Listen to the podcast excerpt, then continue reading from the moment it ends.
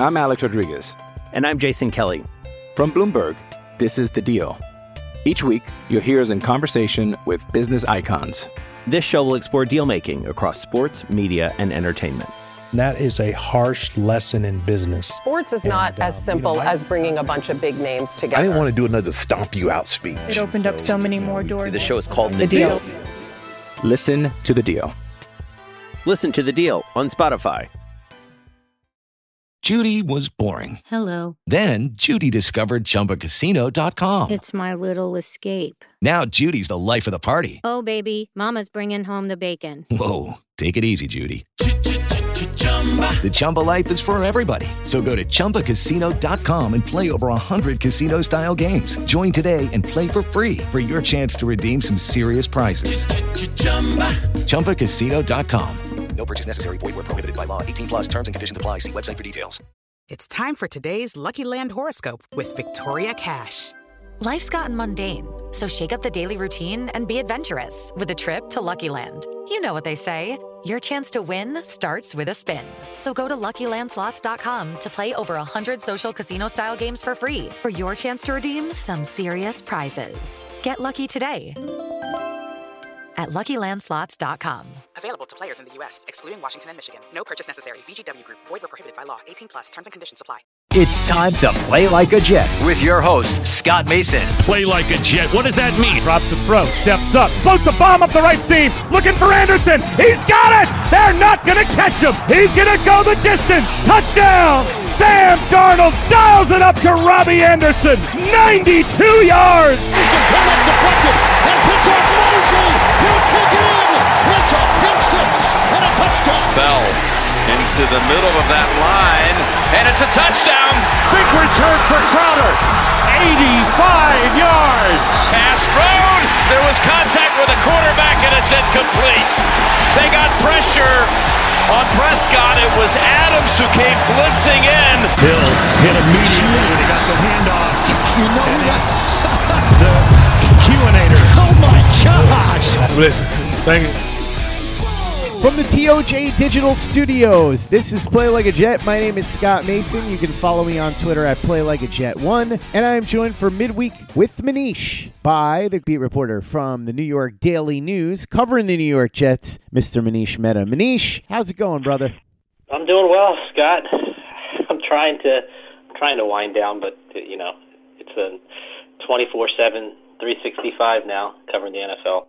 Certainly is. There's always something going on, whether it's the playoffs, whether it's some player doing something off the field, whether it's draft analysis, free agency. There's always something going on. But what's going to be going on on this show over the next couple of weeks is we're going to do a fun series because it's the off season. Manish and I thought it would be fun to tell some stories from the past. So we're going to go through the Rex Ryan era and we're going to talk about the high points. We're not going to go game to game or anything like that. That's what we do on the other series. Now, as you know, in the Rex Ryan era, we've got three of the seasons fully covered. We have 2009 as told by Thomas Jones. That's in our archives. We have 2011 as told by Nicholas Dawidoff, the author of Collision Low Crossers, and 2012 as told by Mike DeVito. As time goes on, we are going to be able to fill in the blanks for those other three seasons, but this is more meant to talk about the highs and lows and the big news stories and the major occurrences. It's not a game to game chronicle or anything like that. So we're going to talk about some of the moments that you remember, some of them that you may have forgotten by now, and then Manish has a ton of cool stories that you may have never heard before that you're going to get a chance to experience on this series. So Manish, let's start with how Rex Ryan first came in here, and before we get to Rex Ryan, let's talk about his predecessor Eric Mangini. The general consensus at the time was that Mangini was fired because the Jets kind of collapsed at the end and missed the playoffs when at one point they were 8 and 3 and everybody thought they had a really good chance to make it to the Super Bowl, especially since that year Tom Brady had gotten hurt in the first game of the season and it looked like the way was paved. But unfortunately, Brett Favre hurt himself, didn't tell anybody. But maybe Favre wouldn't have been hurt, or he could have recovered more easily if he had tried the natural breakthrough pain relief solution, CryoFreeze CBD roll on developed by Omax Health. The best part is it's 100% natural, CBD powered, and it works like magic. Within 10 minutes of application, and relief lasts up to eight hours, much longer than any of the over the counter products you can possibly find. And if you want to try it out, which I highly recommend because I use it myself since I run a lot and I get a lot of pain in my joints and my back and my neck, I've got a special offer for you as a listener of Play Like a Jet. All you've got to do is go over to omaxhealth.com. That's O M A X health.com. Use the promo code overtime and you'll get yourself 20% off a full bottle of cryo freeze CBD pain relief roll on and free shipping. And even better, that promo code is good for a discount on 20% off anything site wide. So go check it out. Pro athletes use it and so do I, so you know it works. Cryo freeze CBD roll on from Omax Health. Go to omaxhealth.com today. Enter the promo code OVERTIME. Get yourself up to 20% off plus free shipping and get rid of that nagging muscle and joint pain today. Which perhaps if Brett Favre had done in 2008, then it would have been different down the stretch when the Jets completely stumbled, finished 9 and 7, missed the playoffs. And then afterwards, it was said that owner Woody Johnson went around to a bunch of the players, asked them what they thought, seemed like Mangini had lost the team, and that is what led to the firing of Mangini. Is that more or less how you understand it? Well, it, it's it's complicated because it's rare when you see a coach fired after uh, a winning season, even if they miss the playoffs. Obviously, it's not unprecedented, but uh, it is unusual. Uh, I think the big sticking point uh, was that Eric Mangini was not only secretive, uh, you know, in, outwardly. Uh, you know, he, he wasn't overly forthgiving, you know, coming from the Belichick school, but he was very secretive inside the building, and specifically, he was very secretive around the owner. And I think that is what uh, you know rubbed Woody Johnson the wrong way. You know, it's one thing to keep things close to the vest uh, publicly, not say much in press conferences and things of that nature. It's another when uh, you know you kind of insulate yourself from the owner, and and I know that you know Woody has always felt this way. Uh, you know, he wants to be included. He's not a Jimmy Haslam in that uh, he doesn't need to be given the game plan every week. He doesn't need to be involved to that level, but he does want to get a sense of what the head coach is thinking uh, about players, about the season, just about things generally speaking. He does not want the head coach to keep things from him, and that is a fair expectation, I think, from any owner. And he did not get that with uh, Eric Mangini. So even though they did finish nine and seven, and yeah, they you know they collapsed collapsed down the stretch because of uh, Brett Favre's uh, injury that he didn't you know, disclose or just didn't disclose the exact nature of. But I don't think any of that would have mattered. They they would have finished nine and seven, and Eric Mangini would have been back if he just uh, handled himself differently with Woody Johnson. And, you know, the last thing Woody needs or, or needed at that time was to be kept uh, you know, in the dark about some things, and he didn't appreciate that. And again, I I completely agree with him uh, in, in that respect. So that's why he part, parted ways and and that was part of the, you know, just to spin it forward. I know we'll get into more details, but just to spin it forward really quickly, that was one of the things he loved about Rex. Rex always kept him in the loop. Uh, obviously, Rex is a very engaging person, publicly, privately, and uh, again, it's not as if Woody Johnson wanted the nitty gritty details of uh, you know, what uh, Rex Ryan was doing to prepare for the Bills or the Dolphins or the Jets. I mean, or the uh, or the Patriots, you know, week in and week out. He didn't need any of that. He didn't want any of that but he did want to feel included, uh, as he should, because he's signing the checks, right? So, uh, so that's what uh, you know. That was probably Eric Mangini's biggest shortcoming, and uh, and that was one of uh, Rex Ryan's strengths. So, uh, you know, one of those interesting stories after, excuse me, after uh, Mangini was fired was that it was particularly difficult for Mike Tannenbaum to fire him. Uh, they'd been friends for a very long time. Uh, that you know they remain close, I believe, to this day. But uh, the day that Mangini was fired and you know, Woody Johnson and Eric uh, and uh, Mike Tannenbaum, you know, broke the news to him. Uh, that night, I believe, uh, or maybe the next night, one one of the two. You know, shortly after he was fired, Mike Tannenbaum uh, went to Eric Mangini's house, which I believe was in the same neighborhood, and uh, you know, a big bottle of wine, and they kind of like commiserated and shared stories because it was a painful thing for for Mike Tannenbaum to to fire his friend. Uh, you know, it's a business, and it's a bottom line business, of course. And ultimately, you know, Mike Tannenbaum uh, was going to do whatever his boss wanted to do, and he was going to be on board with that.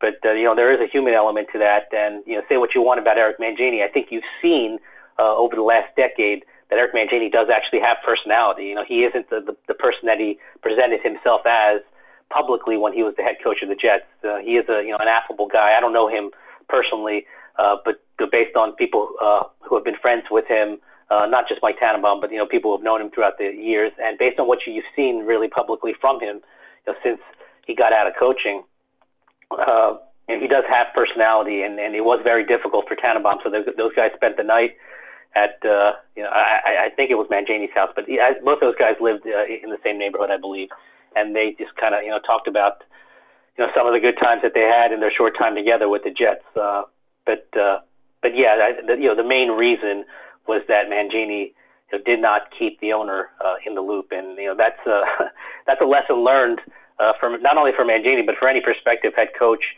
Uh, you you gotta you know make sure that uh, you and the owner have an open book, you know, an open door policy. Uh, you know, if the owner wants to know something, you tell them. Uh, but again, it's not as if Woody wanted to know day to day everything that was going on. He just wanted to feel a part of the action, if you will. And uh, Mangini didn't afford that opportunity to him. The perception with Mangini was always that he was trying a little too hard to be like Bill Belichick. Yeah, I think that's a trap that some of Belichick's former coaches fell into. I, I don't think he was alone in that. I, I think, frankly, Josh McDaniels fell into that trap when he was a very young head coach in Denver. Uh, you know, I think certain guys, you know, retain their personality. You know, whether it was, you know, Romeo Crennel, uh, you know, guys like that, the older guys. I don't think they tried to be Belichick, but uh, you know, I, it, it's a it, it's an easy trap to fall into only because Belichick has had so much success doing it that particular way. But I think if you're not true to who you are, you know, if you are really like that, then sure, be like that. And if you fail, you fail. If you succeed, you succeed. But uh, I don't think it makes much sense to pretend to be someone that you're not. Uh, if you're an affable guy, you should be an affable guy. I mean, just look at Mike Vrabel. You know, I know he didn't coach with Belichick, but he played for Belichick. He's a much different personality than Bill does. Uh, you know, Bill O'Brien retained some of those uh, secretive elements, but uh, he's got a fiery personality, which is different than Belichick, and you see that from time to time. And that's why I, you know, it'll be fun to see, frankly, what we get out of Joe Judge, because he does not strike me as a guy who is uh, ultra secretive. Uh, I don't know if he's going to be, you know, uh, anywhere close to Rex Ryan, uh, but in terms of, you know, divulging information and uh, being gregarious and, and all of that. But I think he's his own man. So I think that you know they're they're the, the guys who have been hired more recently from the Belichick tree are trying to you know retain their own personality, whereas you know earlier, you know, a decade or so back, you saw guys try to mimic Belichick, and again, the, that can work if that's who you are, but if that's not who you really are, uh, I, I don't. I think you're doomed to fail, and I, I don't believe that uh, Eric Mangini was ever truly like that. He just you know tried to be like that, if that makes sense. We're going to get into the actual coaching search in just a second, but first, a lot of people may have forgotten that before the Jets really got into the pool of candidates, they took a major home run swing, taking a run at Bill Cowher, trying to tempt him into coming to the Jets by offering him the opportunity to not only be the head coach, but also to more or less have personnel control. He would be able to put his own people around him. Mike Tannenbaum was still the general manager, so I'm not entirely sure how that dynamic would have worked. What do you remember about this? Yeah, I remember Woody being uh, infatuated with uh, Bill Cowher.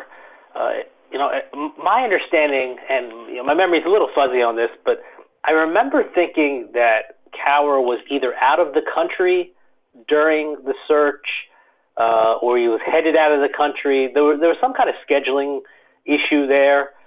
Uh, but we've seen you know similar things from Woody subsequently because he went for the the big fish, if you will, in Jim Harbaugh. Took a couple swings at Jim Harbaugh as well uh, over the past decade, and you know that you know, obviously hasn't uh, come to fruition.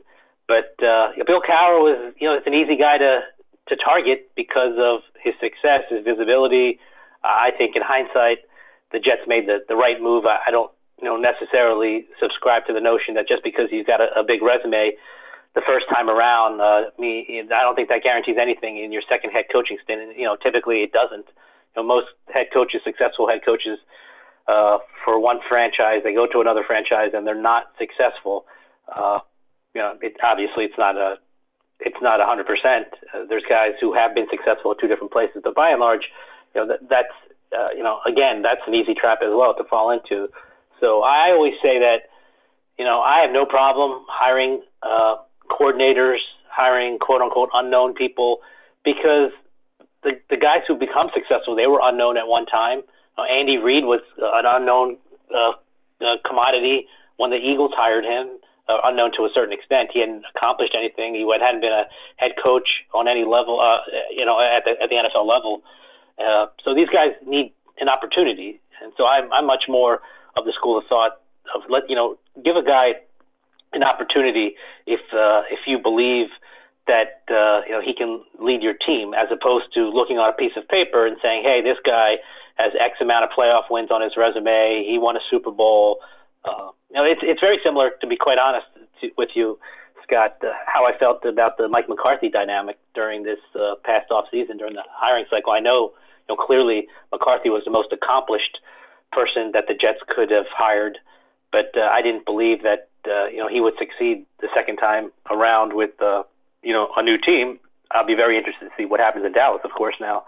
But but yeah, Woody, you know, he, he wanted to hire Cowher because again, he he knows Cowher uh, in terms of name recognition. I think anyone who's around football knows Bill Cowher. But uh, I, I believe there was some kind of scheduling issue, some kind of issue about him being out of the country. You know, details escape me, but uh, but I think it's safe to say, you know, even though Rex Ryan didn't win a Super Bowl, that Woody Johnson was exceedingly pleased by going with Rex, uh, not only because of the the great success he had those first two seasons, but just uh, you know uh, lifting the Jets brand, making them uh, relevant again, making them really the talk of the NFL for a short amount of time as well uh, I don't think that uh, I don't think that Woody Johnson regretted his decision at all. Bill Cowher in the news again, of course, for getting into the Hall of Fame. So that would have been interesting to see how his legacy may have been bolstered or hurt by becoming the head coach of the New York Jets. But it didn't happen. Instead, the Jets ran a pretty standard coaching search they had two in house candidates, Brian Schottenheimer and Bill Callahan. Then outside of them, you had Indianapolis Colts defensive coordinator Ron Meeks, Giants defensive coordinator Steve Spagnuolo, BC head coach Jeff Jagodzinski. And that was a really interesting story, Manish, because Jagodzinski ended up getting fired just for accepting that interview, which was a stunner. And then, of course, Rex Ryan. So let's talk about this. What do you remember about this pool of candidates, specifically the internal ones? Because Schottenheimer and Callahan were given an opportunity to interview for the head coaching job, too. Callahan is an interesting guy only because he's so well respected. He, he has been so well respected as an offensive line coach for such a long period of time. Uh, you know, he obviously was the head coach uh, for the Raiders and went to the Super Bowl with Rich Gannon that season. Uh, ultimately, uh, got trounced, I believe, by Tampa. I don't remember the final score, but uh, uh, yeah, he was a respected guy. Uh, you know, Brian Schottenheimer, such an interesting career arc because uh, he was the quote unquote hot coordinator for you know a long time, uh, a long time ago, I should say. Uh, he had interest from the Dolphins, I believe, the Bills back in 2008. Uh, I think he was in his early 30s, I want to say. So it would not have surprised me. Uh, you know, I don't, I don't remember exactly what the feeling was uh, from Mike Tannenbaum or Woody Johnson, but it would not have surprised me if they hired uh, Brian Schottenheimer because again, he you know he had been a coveted guy at that point, and uh, they had not hired a, an offensive-minded guy for quite some time, uh, even back then. Uh, but typically, you know, when you fire the head coach, even if there are qualified candidates uh, in-house, you you don't go with them. Uh, you'll interview them. Uh, I don't want to say out of courtesy, but probably you know you're doing your due diligence. Maybe somebody blows you away, but uh, yeah. So those guys, I don't think you know. My gut tells me because I don't remember, to be honest with you, uh, that those, those guys didn't truly have an opportunity. Uh, I always thought that it was Rex. I just remember that's my memory of this is that uh, when Cowher was not a realistic option, know, Rex, who had done such a great job with the Ravens, he'd been with that organization for a decade. He'd been the coordinator for some years, and their defense had always been a top five, top six type of uh, unit. Uh, you know, he obviously had the pedigree from a family standpoint with his father, Buddy, uh, being very successful, uh, you know, on the defensive side of, of the ball. So I always kind of felt that it, it was Rex, and I, I think it was a fait accompli uh, even before uh, the Ravens played the the Steelers in the playoff game. I, I, the sense at that point was that all, all signs were pointing to Rex being the next head coach. So I don't believe that there's any kind of you know big surprises. Uh, you know, the BC coach is an interesting uh, it was an interesting storyline that kind of got swept under the rug. Yeah, he did uh, interview with the Jets uh, after the the BC uh, athletic director basically said that you, know, you would be fired if uh, if you uh, if you if you uh, interview with the Jets. Uh, that uh, in just in the in these this is a small world category. That uh, uh, athletic director at BC was Gene DeFilippo, and Gene DeFilippo's son is John DeFilippo, mm. who uh, actually just got fired by the Jaguars. He was their offensive coordinator. If you remember, a couple years ago, he was the Vikings offensive coordinator. He'd actually been in this in the mix uh, loosely for the Jets job, uh, Jets OC job a couple years ago. So uh, yeah, you know, it, it, it's unusual, I, and I'm sure it's happened, but I can't remember an instance where a college coach gets fired uh, for interviewing for a head coaching job. Uh, I know he was pretty early in his tenure uh, as the BC coach, and you know, perhaps that had something to do with it. But uh, yeah, he obviously didn't have a real opportunity to be the next head coach. So I thought that you know all signs were pointing toward Rex. Uh, pretty quickly after it became clear that you know Bill Cowher wasn't going to you know be the next head coach, and so I don't necessarily believe that there was a lot of drama uh, at all. To, to be honest, I, I know that there were people in the building that liked Steve Spagnuolo, but again, I, I think you know, Rex's success with the Ravens uh, and uh, his personality, frankly, I mean, he did a terrific job at the interview. They interviewed at a, I believe, at a like a like a ballroom or a hotel room uh, at an airport or conference room, I guess I should say, at an airport uh, in, in the Baltimore area, and uh, it was during that period where you know assistant coaches of teams that are still in the playoffs uh, you know, have that window to interview. Rex also interviewed for the Rams job, and uh, it was a very impressive interview. It's it's frankly hard not to be impressed by Rex, uh, just because of his personality. He's such an engaging guy, and he's he's a smart guy. So. Uh, when you couple, you know, those two traits, uh, a guy with a high football IQ and a guy with an engaging personality, he's going to be very good in the interview process. And uh, you know, I remember uh, talking to Woody and to, to Mike T, uh, you know, after the fact, and, and those guys were just talking about how, you know, how prepared he was and just, just how comfortable and, and loose he made everybody feel. The Jets also had a couple other guys from their front office, Joey Clinkscales, and I believe Scott Cohen. I think those four guys were in the interview with Rex, and uh, you know anyone who's been around Rex knows that you know he can he can make things very comfortable very fast. Even if you've never met him, it's just uh, you know one of the gifts that he has. He's a people person. It's one of the reasons why you know he the players loved him. Frankly, he was good at connecting with players, uh, both individually and as a group, galvanizing people. And uh, you know, I, I could certainly imagine and envision you know that interview uh, going so well. And uh, you know, I remember talking to Tannenbaum years later uh, about that, and uh, I, it, I mean, maybe maybe it was just after the fact, you know, reasoning. But uh, I remember him telling me that you know, they came out of that interview and they, they pretty much all knew that Rex was going to be their guy. Uh, and, and again, it's one thing to be good in an interview. I think a lot of guys can kind of fake an interview, if you will. But uh, when you are engaging and it's abundantly clear that you know what you're talking about and you have a solid plan and uh, and you obviously also have a resume to back up your success. Uh, you know that's that's a difficult thing to turn away from. So uh, again, I don't think there were any really big surprises. The big question, you know, from the Jets' perspective, probably was you know was he was he going to take the job or you know take another opportunity? Because from their point of view, you know, Rex Ryan seemed to make the most sense and was the clear choice.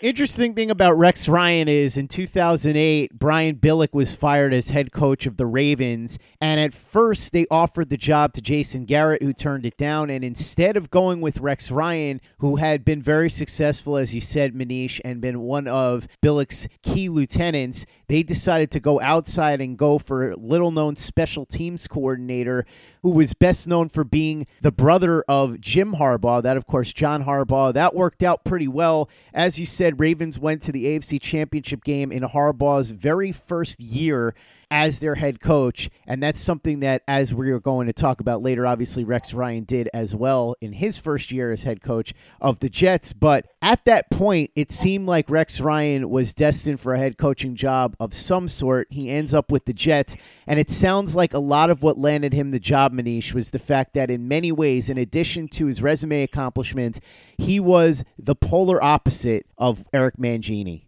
Yeah, absolutely, and that plays a part, and that's typical for for NFL teams.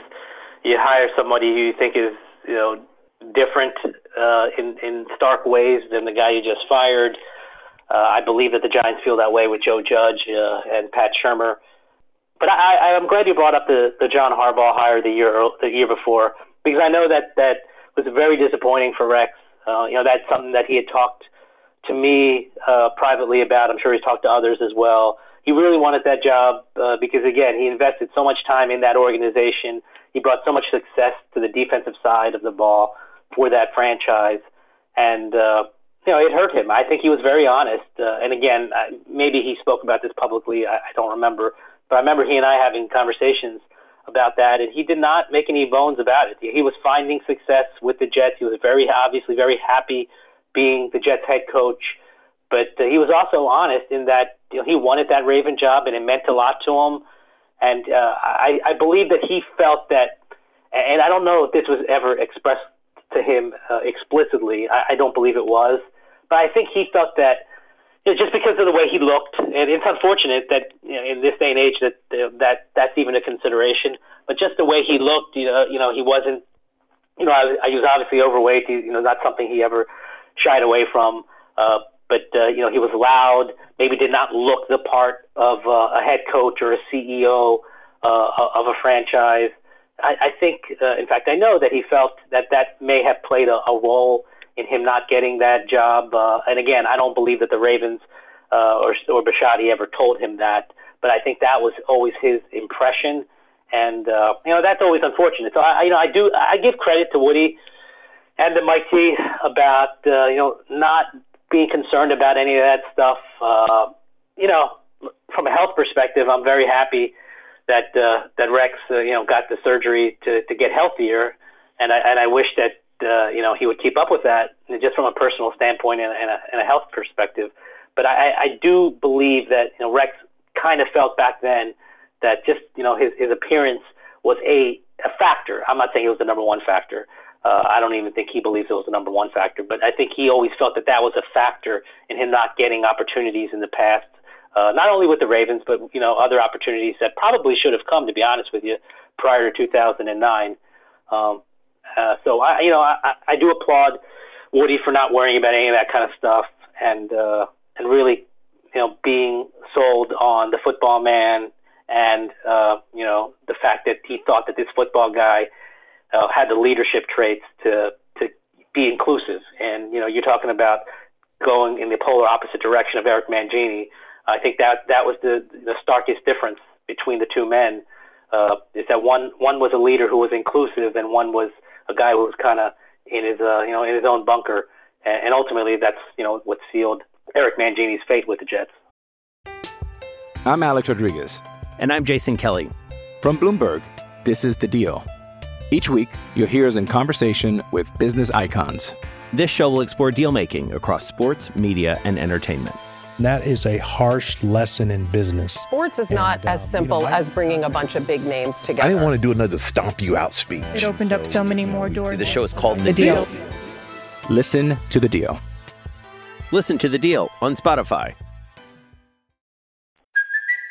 It's Kaley Cuoco for Priceline. Ready to go to your happy place for a happy price? Well, why didn't you say so? Just download the Priceline app right now and save up to 60% on hotels. So, whether it's Cousin Kevin's Kazoo concert in Kansas City, go Kevin, or Becky's Bachelorette Bash in Bermuda, you never have to miss a trip ever again. So, download the Priceline app today. Your savings are waiting. Go to your happy place for a happy price. Go to your happy price, Priceline. It is Ryan here, and I have a question for you. What do you do when you win? Like, are you a fist pumper? A woohooer, a hand clapper, a high fiver. I kind of like the high five, but if you want to hone in on those winning moves, check out Chumba Casino. At ChumbaCasino.com, choose from hundreds of social casino style games for your chance to redeem serious cash prizes. There are new game releases weekly, plus free daily bonuses. So don't wait. Start having the most fun ever at ChumbaCasino.com. No purchase necessary. VGW. Void prohibited by law. See terms and conditions. 18 plus. Judy was boring. Hello. Then Judy discovered ChumbaCasino.com. It's my little escape. Now Judy's the life of the party. Oh, baby, Mama's bringing home the bacon. Whoa, take it easy, Judy. The Chumba life is for everybody. So go to ChumbaCasino.com and play over 100 casino-style games. Join today and play for free for your chance to redeem some serious prizes. chumba ChumbaCasino.com. No purchase necessary. Void where prohibited by law. 18 plus terms and conditions apply. See website for details. Play like a Jet. Play like a Jet. Manish, let's talk about the introductory press conference because this is something that will always be remembered by Jets fans. And quite frankly, this is the type of thing that people will tell their kids and their grandkids about because we hadn't seen anything like it. And I'm not sure that we ever will again here with the Jets. Rex Ryan comes in here with all the bravado of Joe Namath, talking about how this team is going to go meet the president at some point, essentially guaranteeing a Super Bowl during his tenure, talking about how he didn't come here to kiss Bill Belichick's rings. And his message to the league was the Jets are coming, look out. Manish, there's that saying about owning the press conference. Rex Ryan didn't just own the press conference. Rex Ryan owned the press conference in a way that I don't know that I've ever seen a coach own a press conference, and I haven't seen a coach own a press conference like this since. Matt Rhule did a great job with Carolina in his introductory press conference, but it paled in comparison to what Rex did in this introductory press conference. It was uh, one of the more memorable ones, uh, for sure, uh, if not the most memorable one in the NFL. Uh, you know, in, in a very long time, in a good way. There have been, as Jet fans know, there have been notorious introductory press conferences, but that's you know for a different time. I thought that Rex hit the right chord. Now, I was not at that press conference. I watched it uh, on TV, and obviously that uh, you know that moment has been discussed among Jet fans uh, for a very long time. I, I thought he said the exact right thing at the exact right moment in the history of the franchise. Uh, they needed somebody to come in there and say, "Hey, look, we're not going to be pushed around. We're not going to be you know, bullied. Uh, you know, we're going to be tough." And, and there's a saying that Rex, uh, you know, has used throughout the years. Uh, you know, he used it in Buffalo. Uh, I think even on television now, when he talks about you know tough teams, he you know he uses it, which is you know you, you can take a swipe at one of our guys, but if you do, we're going to take have two guys take a swipe at you know one of your guys, and it's just a mindset that uh, you know, yes, you know, we haven't won in a long time, and it's been a very long time since we won a Super Bowl. But uh, that doesn't mean that uh, we're going to try to, you know, not uh, you know take over the division, take over the league. Uh, it's a bold uh, know, strategy, and ultimately a strategy that did not work out for Rex because he, he never did actually go to the White House as a Super Bowl champion with the Jets. But uh, but I just think infusing that confidence uh, into his players, into the people in that building, and into the fan base was essential. And it's it's part of the reason why people loved Rex uh, right from the jump. It's part of the reason why they believed in him. It's part of the reason why they believed in the team. Now, ultimately, wins and losses are going to tell the story, and those wins, you know, they came in 2009 and 2010, and they came very close to getting to the Super Bowl uh, each year. But I, I thought laying that foundation was critical for this franchise. You know, at that moment in time, uh, they didn't need a, a quiet guy. They didn't need a passive guy. Uh, they needed someone to, you know, to, to be aggressive and uh, to be cocky. Frankly, you know, I mean, I, I, look, I, I love Rex. I, I've made no bones about that. I, you know, through the years, you know, he and I have kept in touch, and uh, you know, despite the the ups and downs, and we will, I'm sure we'll talk about you know that uh, as well, uh, you know, throughout the you know throughout the podcast. But uh, you know, throughout all of the ups and downs, I've always had such a great amount of respect for Rex because I think that everything he said and everything he did came from like such a good place. It's you know, you, you talk about you know this being such a you know a power driven league. There's so many egos involved, and the thing about Rex that was so uh, I don't know, just so so enticing and so appealing to so many different types of people was that he always wanted to. Uh, you know, he, he was a people pleaser. He, you know, he always wanted to make you happy, whether that meant a player, a coach, front office, owner, uh, reporter, you know, fan on the street.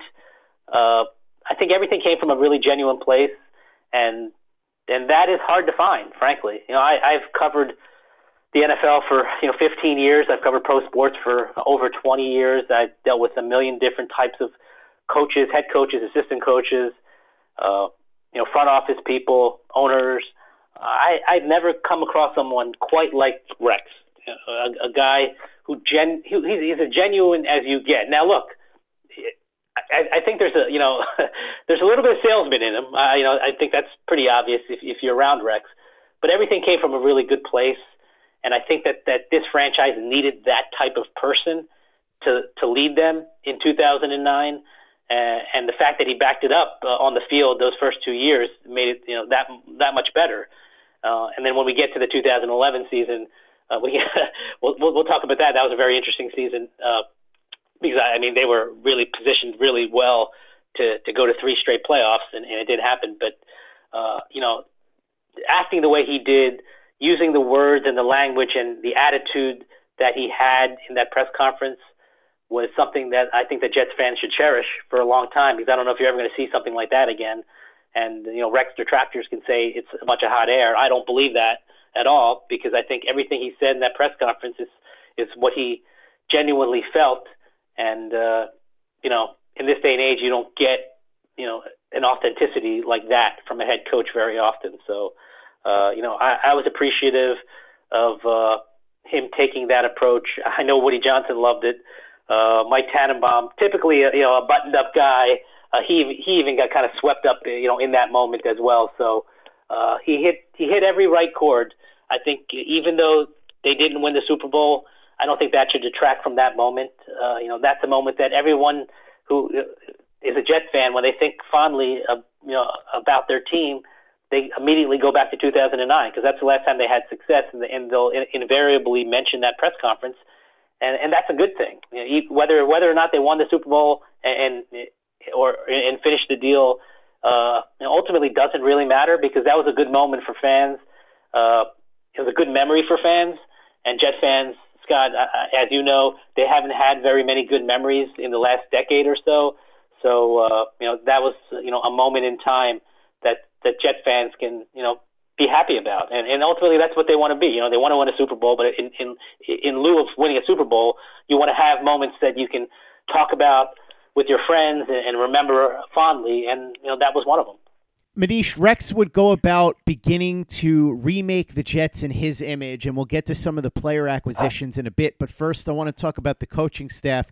It was an interesting mix here because we talked about how Brian Schottenheimer and Bill Callahan had both interviewed for the head coaching position and didn't get it. Well, they stick around much the same way that Rex did after John Harbaugh got the job over him with the Ravens. So Callahan sticks around as assistant head coach and offensive line coach. Schottenheimer stays as offensive coordinator. Mike Westhoff stuck around as the special teams coach. And Bob Sutton actually accepted a demotion. He had been defensive coordinator under Eric Mangini. Now he was going to be the linebackers coach. And then Rex brought some of his boys with him. He brought Mike Pettine to be the defensive coordinator. Pettine had been his right hand man in Baltimore. Dennis Thurman to coach the secondary. And Dennis Thurman is well known for being quite the character. There are a lot of stories about him. Jeff Weeks, who is a longtime friend of Rex and Rob Ryan, going all the way back to their college years. He comes in as an assistant. So this is a really interesting staff here, including, by the way, the aforementioned John DeFilippo, who is here as an assistant quarterbacks coach. So talk to me about the assembling of this staff. This was really fascinating how it was more or less a complete mix of guys who had already been here that Rex decided to keep around and guys that Rex brought with him from Baltimore. Yeah, I thought the the, the two key pieces uh, right off the jump uh, were Mike Westhoff, retaining Mike Westhoff. Uh, Rex never had to worry about that component of his team. Westy had that, uh, you know, on lockdown.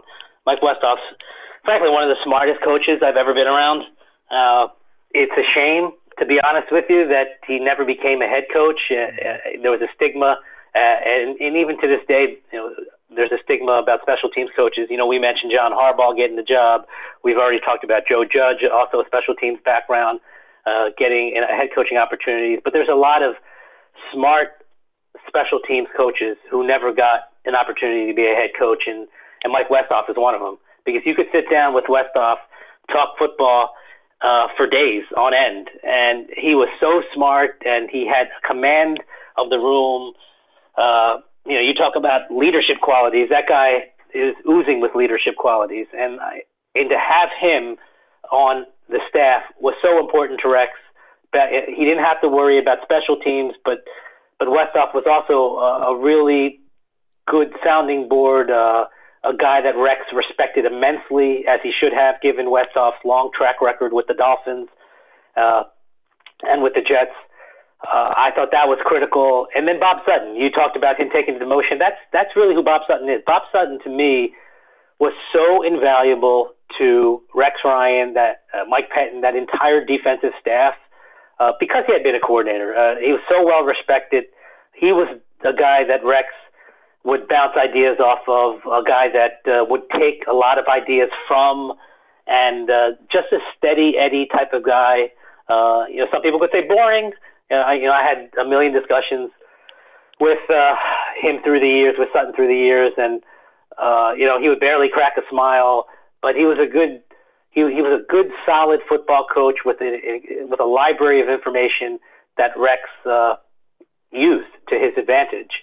And so those two guys, I thought, were the rocks uh, of that of that staff. Uh, you know, just because day to day, Rex really got so much out of working with Bob Sutton, and uh, and and he didn't have to worry himself at all uh, on the special team side of it because of Westhoff.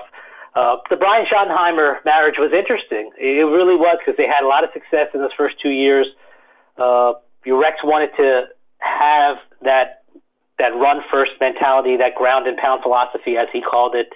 Uh, I know that Schottenheimer really liked to throw the ball, uh, which is which is interesting because you know things have kind of uh, flipped uh, over the course of a decade because the last two years, Brian Schottenheimer has been the offensive coordinator for one of the most successful running teams in the NFL in Seattle. Uh, but uh, yeah, they had you know they had their ups and downs. I think they had a fair, like a healthy amount of respect for each other, uh, and we can get into you know their relationship as the years went on before Schottenheimer parted ways with the team after 2011. But uh, but when I look at that staff, you know, Westhoff, Sutton jump off the page. You know, as you mentioned, Mike Pettine was an invaluable resource to Rex, a guy that he trusted implicitly in Baltimore, a guy that he gave more and more play calling responsibility to uh, after that first year. Uh, so having that, you know, that that guy by your side was very important. Uh, you mentioned Dennis Thurman. Uh, yeah, Dennis Thurman was an interesting guy. he was an interesting guy, uh, really good player uh, for the Cowboys as, as a DB with the Cowboys, but just you know another guy that Rex trusted that he brought brought along. Uh, we didn't even talk about Anthony Lynn, uh, who came over. He was the the Cle- he was with the Cleveland Browns for a, a few years prior to that, and uh, and as you saw, you know he got he finally got an opportunity to be a head coach. Uh, Rex uh, promoted Anthony Lynn to assistant head coach uh, during his tenure, and then brought him along to Buffalo, and then made him his offensive coordinator after firing Greg Roman, I believe, uh, like toward the end of mm-hmm. one of one of his one and a half seasons in Buffalo. So uh, you know, Anthony Lynn was another guy that Rex really trusted. So yeah, it was an interesting it was an interesting staff. Uh, Uh, Matt Cavanaugh is another guy that Rex brought from Buffalo. Uh, he had been the coordinator, I believe, in Buffalo. The the team, I believe he was the. I mean, I'm sorry, in Baltimore. I believe Cavanaugh was the coordinator for that team that went to the Super Bowl. I remember thinking that that was the team that went through this big offensive drought where they didn't score a touchdown for like two months, and it didn't matter because uh, the defense was so good, and they ultimately, you know, won a Super Bowl. So yeah, uh, you know, it, it's always fascinating to me uh, what a first year head coach does in terms of installing his staff because the staff is is so critical. You obviously need the right guy to be the face of your franchise, to be the leader of your franchise, but that can only go so far because if you don't assemble the right staff, uh, you're not going to be successful, and that's why you do see turnover, you know, from time to time, uh, from year one to year two because head coaches who are you know in that position for the first time are kind of feeling out the process. Sometimes guys that they want aren't available because they're under contract on other teams, so they got to dip uh, into their you know second, third, maybe even fourth options.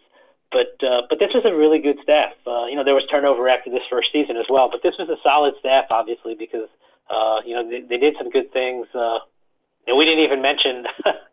we, we don't have to get into it. We didn't mention that their strength and conditioning coach was Sal Alosi, who yes. was involved in that uh, that infamous uh, you know wall tripping incident. Uh, uh, you know later, but uh, it, it was a it, it was a good group. It was a solid group of coaches, and uh, I think everyone played their part. Uh, I I think you know in 2009. Uh, you know those key components were Mike Westhoff and Bob Bob Sutton. That's going to wrap up part one of our multi part look back at the Rex Ryan years, all the highs and lows through the eyes of Manish, covering the stories on the beat. A lot of juicy tidbits coming your way, including a lot of stories that Manish has been holding on to that he's never told before. So, this is going to be a really fun series. In the meantime, make sure that you're reading Manish in the Daily News. If you haven't had a chance to give us a five star review on iTunes, I'd really appreciate it if you could. It doesn't cost you any money, it doesn't take you much time. But if you enjoy the show and you're looking for an easy way to help out, that's the perfect way to do it. And for the latest and greatest in New York Jets podcasts, you know where to go. That's Turn on the Jets Digital and turnonthejets.com. Okay, round two. Name something that's not boring. A laundry? Ooh, a book club. Computer solitaire, huh?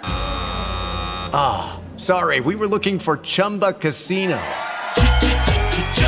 That's right. ChumbaCasino.com has over 100 casino style games. Join today and play for free for your chance to redeem some serious prizes. ChumbaCasino.com. No purchase necessary. Full prohibited by law. 18 plus terms and conditions apply. See website for details. Hello, it is Ryan, and we could all use an extra bright spot in our day, couldn't we? Just to make up for things like sitting in traffic, doing the dishes, counting your steps, you know, all the mundane stuff. That is why I'm such a big fan of Chumba Casino. Chumba Casino has all your favorite social casino style games that you can play for free anytime, anywhere with daily bonuses. That should brighten your day a little. Actually, a lot. So sign up now at chumbacasino.com. That's chumbacasino.com. No purchase necessary. VGW Group. Void were prohibited by law. See terms and conditions. 18 plus. Hello, it is Ryan, and we could all use an extra bright spot in our day, couldn't we? Just to make up for things like sitting in traffic, doing the dishes, counting your steps, you know, all the mundane stuff. That is why I'm such a big fan of Chumba Casino. Chumba Casino has all your favorite social casino style games that you can play for free anytime, anywhere with daily bonuses. That should brighten your day a little.